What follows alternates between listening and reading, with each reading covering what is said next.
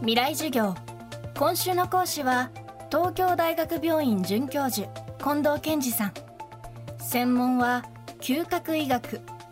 嗅覚障害についても詳しく新型コロナウイルスが原因とされる嗅覚障害の患者も数多く診察しています。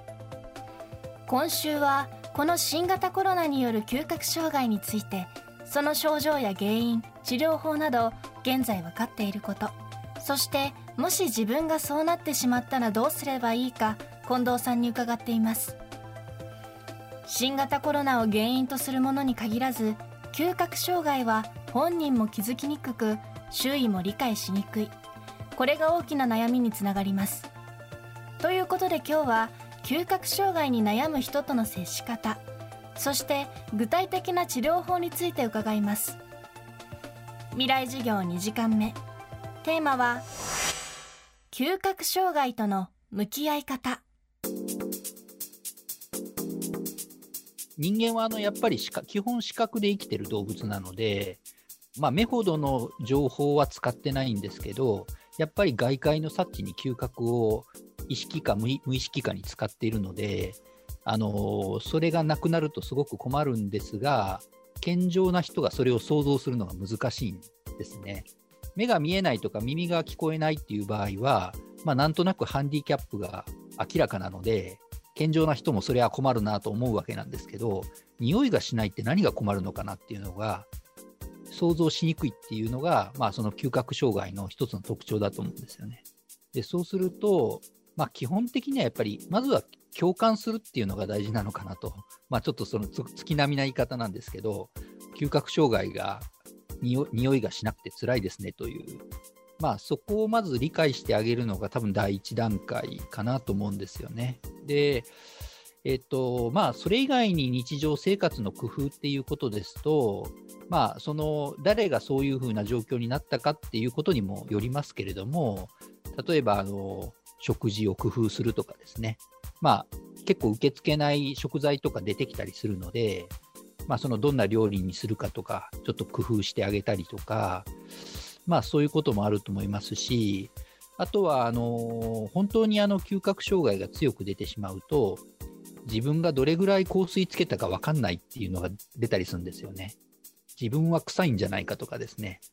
自分が臭いかどうか自分で判別できないんですよね。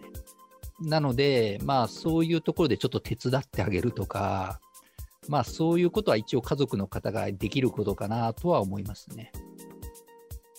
嗅覚障害特にもともとの匂いと違う匂いに感じるという障害は実際なってみないとわからないことが多く様々な不便が出てくるそうですではもし自分がこうした嗅覚障害になってしまった場合治療法はどうなっているのでしょうか？そのもし神経性に嗅覚障害が起こったとするとやっぱりあの徐々にしかまあ、治らない。だからまあ、必ず程度の差はあれ、回復傾向は出てきますので、まあ、まずは諦めないでいただきたいっていうのが一つですね。国内で行われている治療は、薬物治療と嗅覚刺激療法、まあ、その2本立てだと思います。薬についてはですね、例えばまあビタミン剤とか漢方薬とか亜鉛を補充する薬とか、まあ、ちょっと何種類かのそういうお薬が使われていますが、まあ、残念ながらちょっと特効薬とは言えなくて、まあ、補助薬っていう、まあ、サプリメント的な、まあ、そういう扱いだと思いますけれども、まあ、こういったものを使っていただきながら、まあ、あと嗅覚刺激療法っていってあのその匂いを積極的にこう嗅いでいただくことで嗅神経を刺激するということが、まあ、嗅神経の機能を高めるという、まあ、あのことが基礎的な実験とか、まあ、実際のあの臨床的なデータでもう出てきてますので、まあ、それをあの治療に応用するということになりますね。まあ、頭の中にその、まあ、匂いが記憶されてるわけですよね。それで一方、その末端からその匂い刺激が入ってくるわけなんですけれども、まあ、その2つをあの毎回統合するっていうことで、まあ、その脳の中の情報の流れが良くなるっていうことが言われてますので、それをその反復して行うっていうのがあの良いと言われております。つまりあの、まあ、目の前にあの、まあ、レモンがあって、まあ、まだあのそのレモンの匂いを手に取って嗅いでいなくても、レモンを見るだけで、レモンの匂いはこうだったなと頭の中で思い浮かびますよね。で、それを思い浮かべてから手に取って嗅ぐということですね。で、その時に、まあ、その嗅いだレモンの匂いは、自分が覚えている過去のレモンの匂いと全く同じかもしれませんし、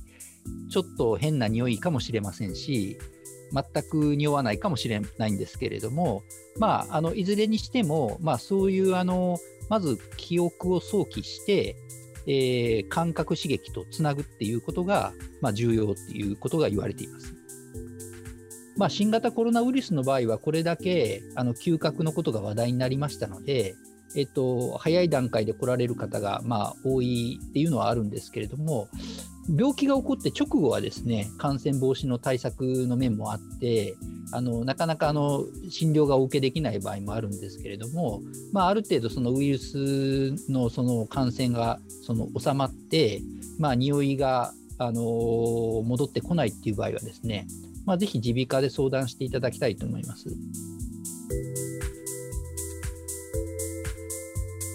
未来授業今週の講師は東京大学病院准教授近藤健二さん。今日のテーマは嗅覚障害との向き合い方でした。明日も近藤さんの授業をお送りします。